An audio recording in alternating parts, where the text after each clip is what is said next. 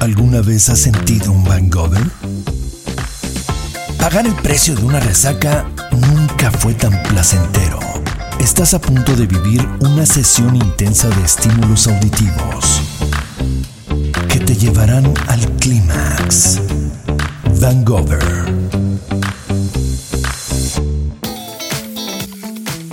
A muchas personas nos genera o ha generado mucho placer esta parte del cuerpo, y en sí mismo no solo da placer, sino que lo siente. Esta parte del cuerpo tiene muchísimas terminaciones nerviosas, pero no por ello debemos olvidarnos del resto del cuerpo.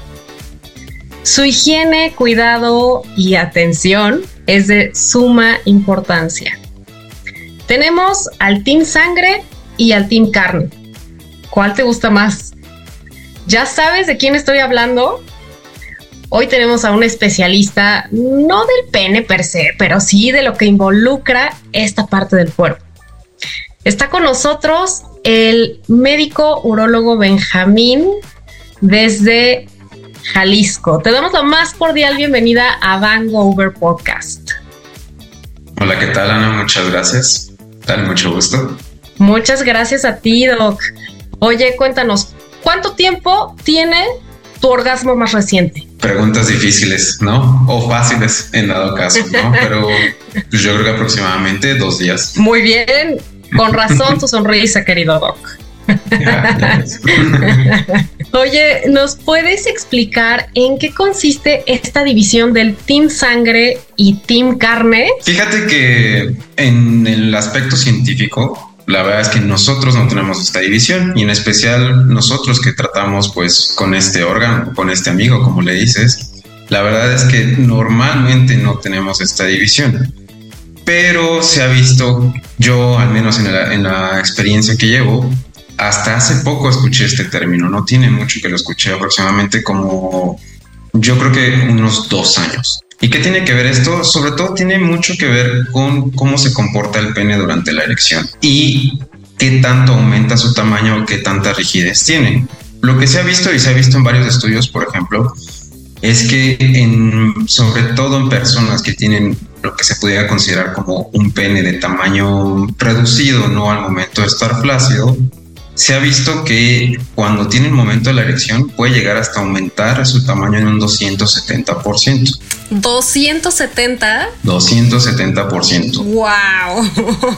Entonces, generalmente, pues estas personas llegan a tener una erección más rígida todavía, ¿no? De lo que se esperaría. Mientras que en el caso de las personas que quizá tengan un miembro más grande, ¿no?, el aumento del tamaño no es tan significativo, no es tan radical, o sea, llega aproximadamente como un 100%, o sea, más o menos el doble, pero no es tan radical como, por ejemplo, las personas que quizá tengan el miembro un poco más chico. Entonces, tal vez las erecciones no son tan rígidas.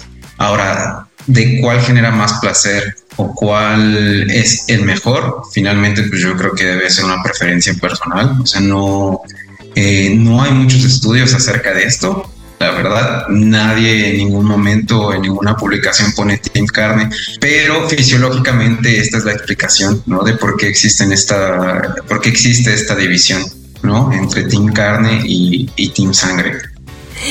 Yo soy... Claro, eso te iba a decir. Yo soy Team Sangre porque a mí me encantan las sorpresas. Oh.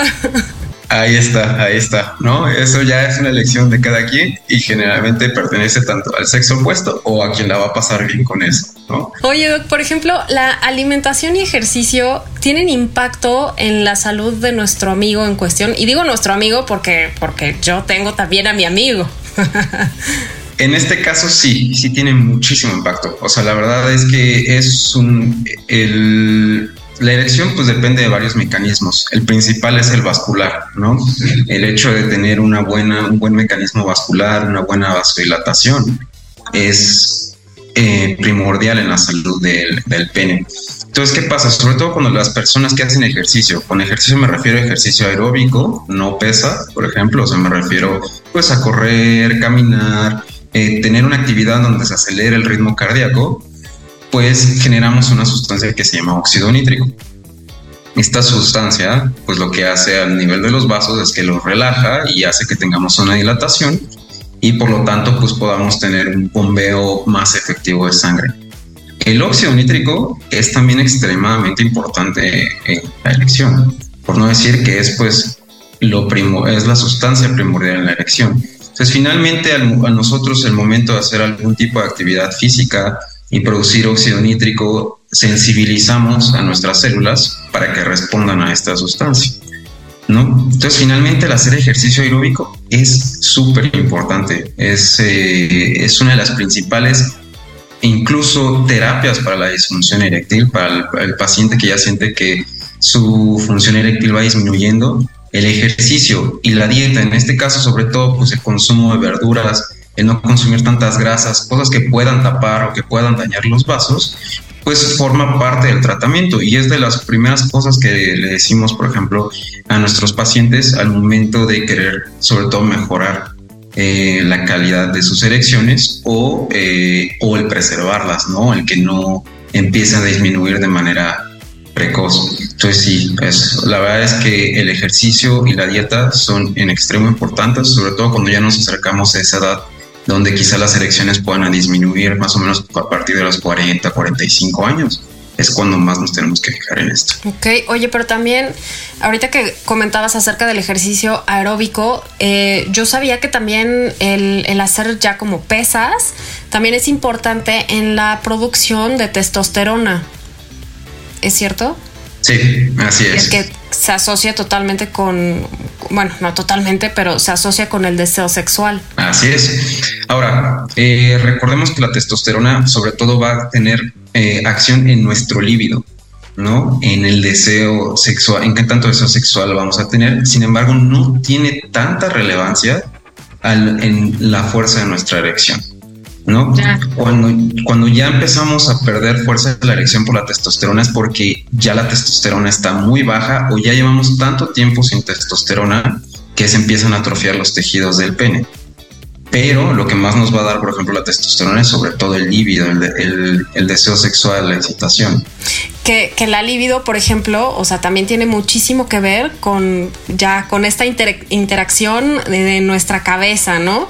Porque el deseo en realidad pues viene de, a ver, también sí hay cuestiones como orgánicas que tienen este impacto a nivel físico, pero la parte del cerebro también impacta muchísimo, ¿no? En esta... ¿Qué tanto podemos fantasear o no con algún encuentro o con cualquier cosa, ¿no? No nada más un encuentro para poder generar toda esta libido. Sí, por supuesto. O sea, de hecho, pues varias de las emociones y varias de las, tienen mucha interacción con este deseo sexual, por así decirlo, sobre todo la ansiedad, pues es como totalmente de los enemigos principales de la excitación, ¿no? Y finalmente, cuando una persona empieza a tener problemas de erección, quizá hay que buscar mucho este síntoma, ¿no? Sobre todo si empiezan a perder la confianza en sus erecciones, empieza a generar ansiedad. La ansiedad es la enemiga de la excitación y se va formando un círculo vicioso, ¿no? Claro. Cada vez más. Entonces claro, sí, claro. O sea, las emociones, pues en extremo importantes también el sentirnos bien con nosotros mismos, ¿no? Las pesas quizá no solo tienen que ver con el aumento de la testosterona, sino también aumentan nuestra confianza, ¿no? Entonces esto también pues tiene mucho que ver con el deseo sexual, ¿no? Y pues la confianza pues también ayuda para este deseo. Ya ven que todo esto involucra más que solamente esta parte del cuerpo. Vamos muchísimo más allá de este amigo. Oye, en cuestión de higiene, ¿qué cuidados necesita un pene? Aquí pues hacemos dos divisiones muy importantes, ¿no? El pene circuncidado y el pene no circuncidado, ¿no? Que la circuncisión pues es el proceso de remover esa pielecita sobrante o ese capuchón que tiene el pene. Pues esto se da sobre todo en muchas culturas, ¿no? Se hace de rutina, pero en otras culturas... En México, por ejemplo, no se hace mucho la rutina, ¿no? Entonces, obviamente, pues los primeros cuidados que hay que tener con esto, sobre todo, pues, en los pacientes que no tienen circuncisión, el retraer el prepucio, ¿no? Al momento de limpiarlo, al al momento de explorarlo, de verlo, de limpiarlo. O sea, la retracción del prepucio es extremadamente importante, ¿no? La otra es estarlo vigilando, es estarlo viendo, ver si no aparecen algún nuevo tipo de lesiones. Pues realmente, como incluso como muchas personas mencionan, al momento, por ejemplo, la exploración mamaria, en el caso de los hombres, pues el conocer o el saber cómo es nuestro pene normal, pues es extremadamente importante, sobre todo por si que vamos a notar algún tipo de cambio. Entonces, para esto es muy importante retraer el prepucio. Ahora, en el caso de los pacientes circuncidados, pues esto es más fácil, ¿no? O sea, finalmente ellos no tienen esta parte cubierta del pene, pero pues finalmente se aplican prácticamente los mismos consejos, ¿no? El saber cómo es el pene normal, el saber cómo y para notar la aparición de cualquier tipo de nuevas lesiones, pues el lavado normal, ¿no? Agua, jabón, ¿no? Y buen secado, ¿no? Sobre todo pues para evitar ese olor que a veces puede llegar a tener, ¿no? El secado pues sí es sí es importante, ¿no? Esa es una de las cosas que a veces se puede llegar a olvidar, ¿no? Claro, porque al ser un lugar pues justo, ¿no? Es como propicio para que se generen por ahí hongos o qué sé yo, ¿no? Es un lugar que no se ventila, pues no traemos así, bueno, yo no lo traigo, pero que no se trae como tan al aire, ¿no? Tan ventilado. Y entonces entre, claro, la humedad, la falta de pues de luz me imagino que puede que lo tengas todo el tiempo afuera, pero en nuestra vida diaria pues no es así, ¿no? O sea, sí, claro. Sí acumula humedad. Oye, en cuestión, por ejemplo, ya como de la estructura, ¿no? El pene está conformado en su tronco por un cuerpo esponjoso, un cuerpo cavernoso y la túnica albujínea, que me parece, este nombre de la túnica me parece que es como súper misterioso. Me imagino, ¿sabes? Como alguien con una túnica y así como muy Harry Potter, ¿no? En la mente tenemos que los huesos se fracturan, pero cuéntanos por favor cómo el pene puede sufrir una fractura. En este caso, lo primero que me gustaría pensar es que no es un mito, ¿no? Lo de la fractura del pene es algo completamente cierto, ¿no? ¿Por qué podemos llegar a pensar que es un mito? Porque pues la verdad no se cuenta mucho, ¿no? O sea, claro. casi nadie habla de ello, ¿no? Con decirte que, por ejemplo, esto de la fractura de pene sabemos, está escrito históricamente desde hace 1000 años y hasta 1985 solo sabíamos de 130 casos, ¿no? Wow. O sea, en 1000 años sabíamos muy poco de ello. Entonces, pues una de las estructuras muy importantes del pene es justamente esta túnica que dices, ¿no? Esta túnica misteriosa que recubre sobre todo los cuerpos cavernosos, ¿no? Los cuerpos cavernosos son los encargados de llenarse de sangre, sobre todo, por ejemplo, en el caso del Team Sangre, ¿no? Y contener esta sangre y dar firmeza al pene, darle estructura, ¿no? Por eso, aunque no tenga hueso, pues en la erección finalmente sí se siente completamente rígido. Pero al momento de tener una erección, el pene, esta túnica que se forma que es conformada como un acordeón, al momento de llenarse, se adelgaza completamente, se estira y se adelgaza, se hace muy delgadita, ¿no? Menos de 1 milímetro. Entonces, pues obviamente a los cambios súbitos de presión, al momento de doblarlo o así, puede llegar a romperse esta túnica, a desgarrarse, ¿no? Y en cuanto se desgarra, esta sangre de los cuerpos cavernosos se escapa y pues ya no podemos tener una erección en este caso. Y los síntomas clásicos o los datos clásicos pues va a ser que el paciente, o en el caso de la actividad, pues haya dolor, ¿no? Incluso se puede... O sea, perdóname que te interrumpa, pero, o sea, haz de cuenta, podrías no darte cuenta y seguir tú aquí cogiendo y o sea, no hay manera, ¿o sí?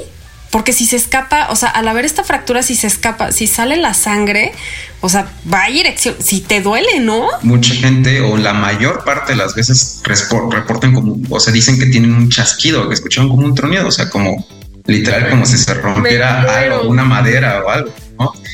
Y se baja inmediatamente. De hecho, uno de los datos que quizá nos puedan decir que es una falsa fractura es que el pene haya permanecido erecto o que la reducción de la erección haya sido gradual.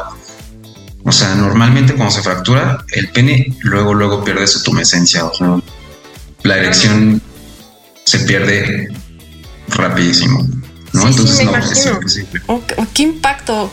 Si les ha pasado, escríbanos por favor y cuéntanos. Oye, pero puede ser, o sea, digo, el dolor debe ser distinto. No sé, ¿a ti te ha pasado? No, es algo muy, muy raro, la verdad. Es que es algo...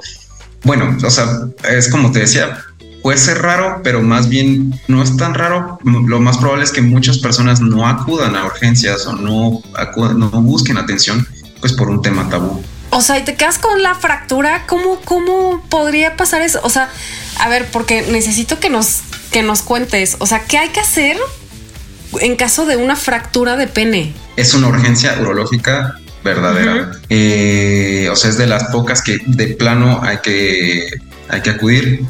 Y normalmente antes se pensaba que ponernos un vendaje y así... así como dedo entablillado, ¿no? Exacto, como si le pusiéramos una férula o algo así, pues de alguna manera íbamos a tener una mejoría, pero ya se ha visto que no. O sea, esto ya desde los 50 aproximadamente ya no es válido, ¿no? O sea, lo que hay que hacer es una cirugía y hay que buscar ese hoyito o esa rasgadura en la túnica albuginea, ¿no? Y repararla, ¿no? Para que el paciente pueda tener una buena erección después, ¿no? Entonces, el dejarlo evoluciona, escuché el chasquido, ya no tengo erecciones y tengo dolor, ¿no? Incluso el pene se puede llegar a poner morado, así como el signo clásico que le llaman es como de una berenjena. No podemos no atenderlo, o sea, no podemos no dejarlo. Tenemos que acudir a urgencias, obviamente, y pues que un urólogo o un profesional resuelva esta situación. O sea, sí es intervención quirúrgica, sí, urgencias, intervención quirúrgica. Si el paciente o la persona todavía quiere tener erecciones, sí. Ok, claro, fundamental. O sea, fundamental para quienes quieran seguir con su vida sexual activa. Ojo, o sea, pero ¿y qué? Bueno, o sea, si escuchas el chasquido, pero ¿qué pasa? Así, que estoy en una fiesta con la música todo y entonces me encierro así en el cuarto de alguien o en, ya sabes, en donde se pueda y no escuchas el chasquido, pero, o sea, evidentemente te vas a dar cuenta porque o se acumula la sangre y no para tener una erección, pero se acumula, o sea, se empieza a... ¿Cambia la coloración? Es como un moretón, es como una berenjena, literal, o sea, así completamente morado. Ahora, obviamente depende mucho del grado de fractura, ¿no? Hay fracturas que son muy pequeñas y que sea un pequeño moretón, por así decirlo, que ni siquiera se noten bien. Y hay otras que son muy aparatosas, ¿no? Que se ve el pene completamente morado, incluso se puede generar un moretón como en el área de la base del pene. Y estas fracturas pues son muy, muy aparatosas. Ahora, como tú me decías, Ana, y como habíamos comentado, o sea, el síntoma clásico o los dos síntomas que de plano van a siempre estar va a ser el dolor y va a ser la falta de erección, ¿no? ¿Por qué? Porque como no está cerrada esta túnica, no podemos acumular la sangre para tener una erección, ¿no? Okay. Entonces, aunque quizá no se ponga morado, ¿no? Aunque quizá no escuchemos el chasquido, si tenemos dolor y no, de plano, no podemos tener erección, o sea, la probabilidad es alta y hay que acudir a urgencias. Van Gogh, el orgasmo auditivo que te dará la mejor de las resacas. ¿Es más fácil que suceda en un pene con erección muy firme o en un pene con una erección, digamos, no tan firme? O sea, porque me imagino, ¿no? Como al momento de que se dobla el pene, ay, no sé. Entre más firme, va a ser más difícil que se fracture, ¿no? Vamos a tener más fuerza. Ok. finalmente, o sea, si tenemos tantita fuerza de torsión, o sea, si está un poquito flácido, pues vamos a tener como un ángulo extraño, ¿no? El pene puede hacer ciertas angulaciones, ¿no? O puede, incluso un término que usan los mecánicos a veces, que puede tener cierto torque. Entonces ahí es cuando puede llegarse a fracturar el pene. Entonces, de hecho, un hallazgo muy interesante es que la media de edad en países occidentales, o sea, en este hemisferio, en América y todo, es a los 37 años más o menos, ¿no? Que es cuando ya algunas personas empiezan a disminuir la calidad de sus erecciones, sobre todo pues si no tienen buenos hábitos alimenticios o de ejercicio, ¿no? Entonces, pues finalmente es en este momento en los que puede llegar a pasar, pues porque la calidad de la erección no es tan buena. Ok. ¿Qué cuidados post-fractura? No sé si así se diga, pero hay que tener. Pues bueno, obviamente sí, pues todo depende de qué hiciste, ¿no? Al momento de que te fracturaste, ¿no? Depende del tamaño más bien de la fractura y si no hubo algún otro tipo de lesión, algún otro órgano, ¿no? Porque como tú decías, pues tenemos tres cuerpos, ¿no? Entonces son dos cavernosos y uno esponjoso. Y dentro del esponjoso está la uretra, que es por donde nosotros orinamos. Entonces, finalmente, cuando hay algún tipo de fractura, puede haber incluso lesiones a este cuerpo y lesiones uretrales, ¿no? Y quizá no podamos orinar y haya que también reparar eso y la situación se torna más complicada, ¿no? Más o menos, ¿cuál sería el tiempo de recuperación? Porque, bueno, hablas de 2 semanas, pero es como muy rápido, Doc. Es muy rápido, yo creo que es algo arriesgado, ¿no? Yo estaría pensando más bien al menos en unas 6 semanas. Okay. Aproximadamente, para resumir la actividad sexual y obviamente si se preserva la erección después de esto, que la verdad es muy común que se preserve la erección, es muy raro que los pacientes pierdan erección, siempre y cuando pues hayan sido atendidos de la manera adecuada y haya sido reparado pues la fractura, ¿no? Okay. Oye, ¿y hay algún ejercicio de rehabilitación? ¿Algún ejercicio de rehabilitación como tal? Pues no, depende mucho de qué tipo de erección tenga el paciente después de haber tenido el episodio, ¿no? Algunas veces pueden llegar, por la cicatrización, pueden llegar a tener curvaturas del pene, okay, ¿no? De hecho, esto es lo más común, esta es la secuela más común de este episodio, que tenga la curvatura hacia el lado donde se dio la fractura, okay, pero generalmente pueden tener actividad sexual sin ningún problema, ¿no? Y no sé, Doc, yo agregaría que también como una buena lubricación, ¿no? O sea cual sea el lugar en donde vayan a penetrar, creo que una buena lubricación es importante porque pues ya por lo menos resbala chido y ya, o sea, no hay como yo creo que no hay tanto riesgo de que se doble, ¿no? Claro.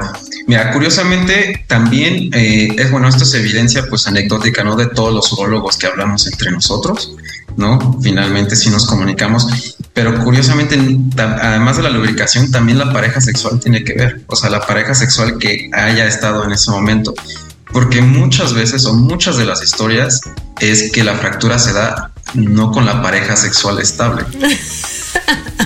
Claro, por eso no van ni al hospital.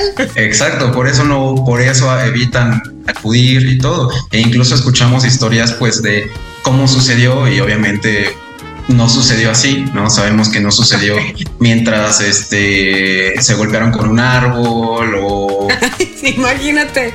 Sí, o que rodaron en la cama o que se machucaron con la puerta. Sabemos que eso no pasó, ¿no? Ok. Es cuando te das cuenta que algo está pasando en su relación. Exacto. No se va a juzgar nada, pero pues no, sabemos, claro, que eso no pasó, ¿no? Y normalmente sucede por esto y tal vez esto es mera especulación, pero puede ser que con una nueva pareja sexual pues no haya tal vez tan buena coordinación en los movimientos, ¿no? O la otra es que haya cierto aspecto de nerviosismo y la calidad de la erección no sea tan buena. ¿Cuáles serían las posiciones de mayor riesgo?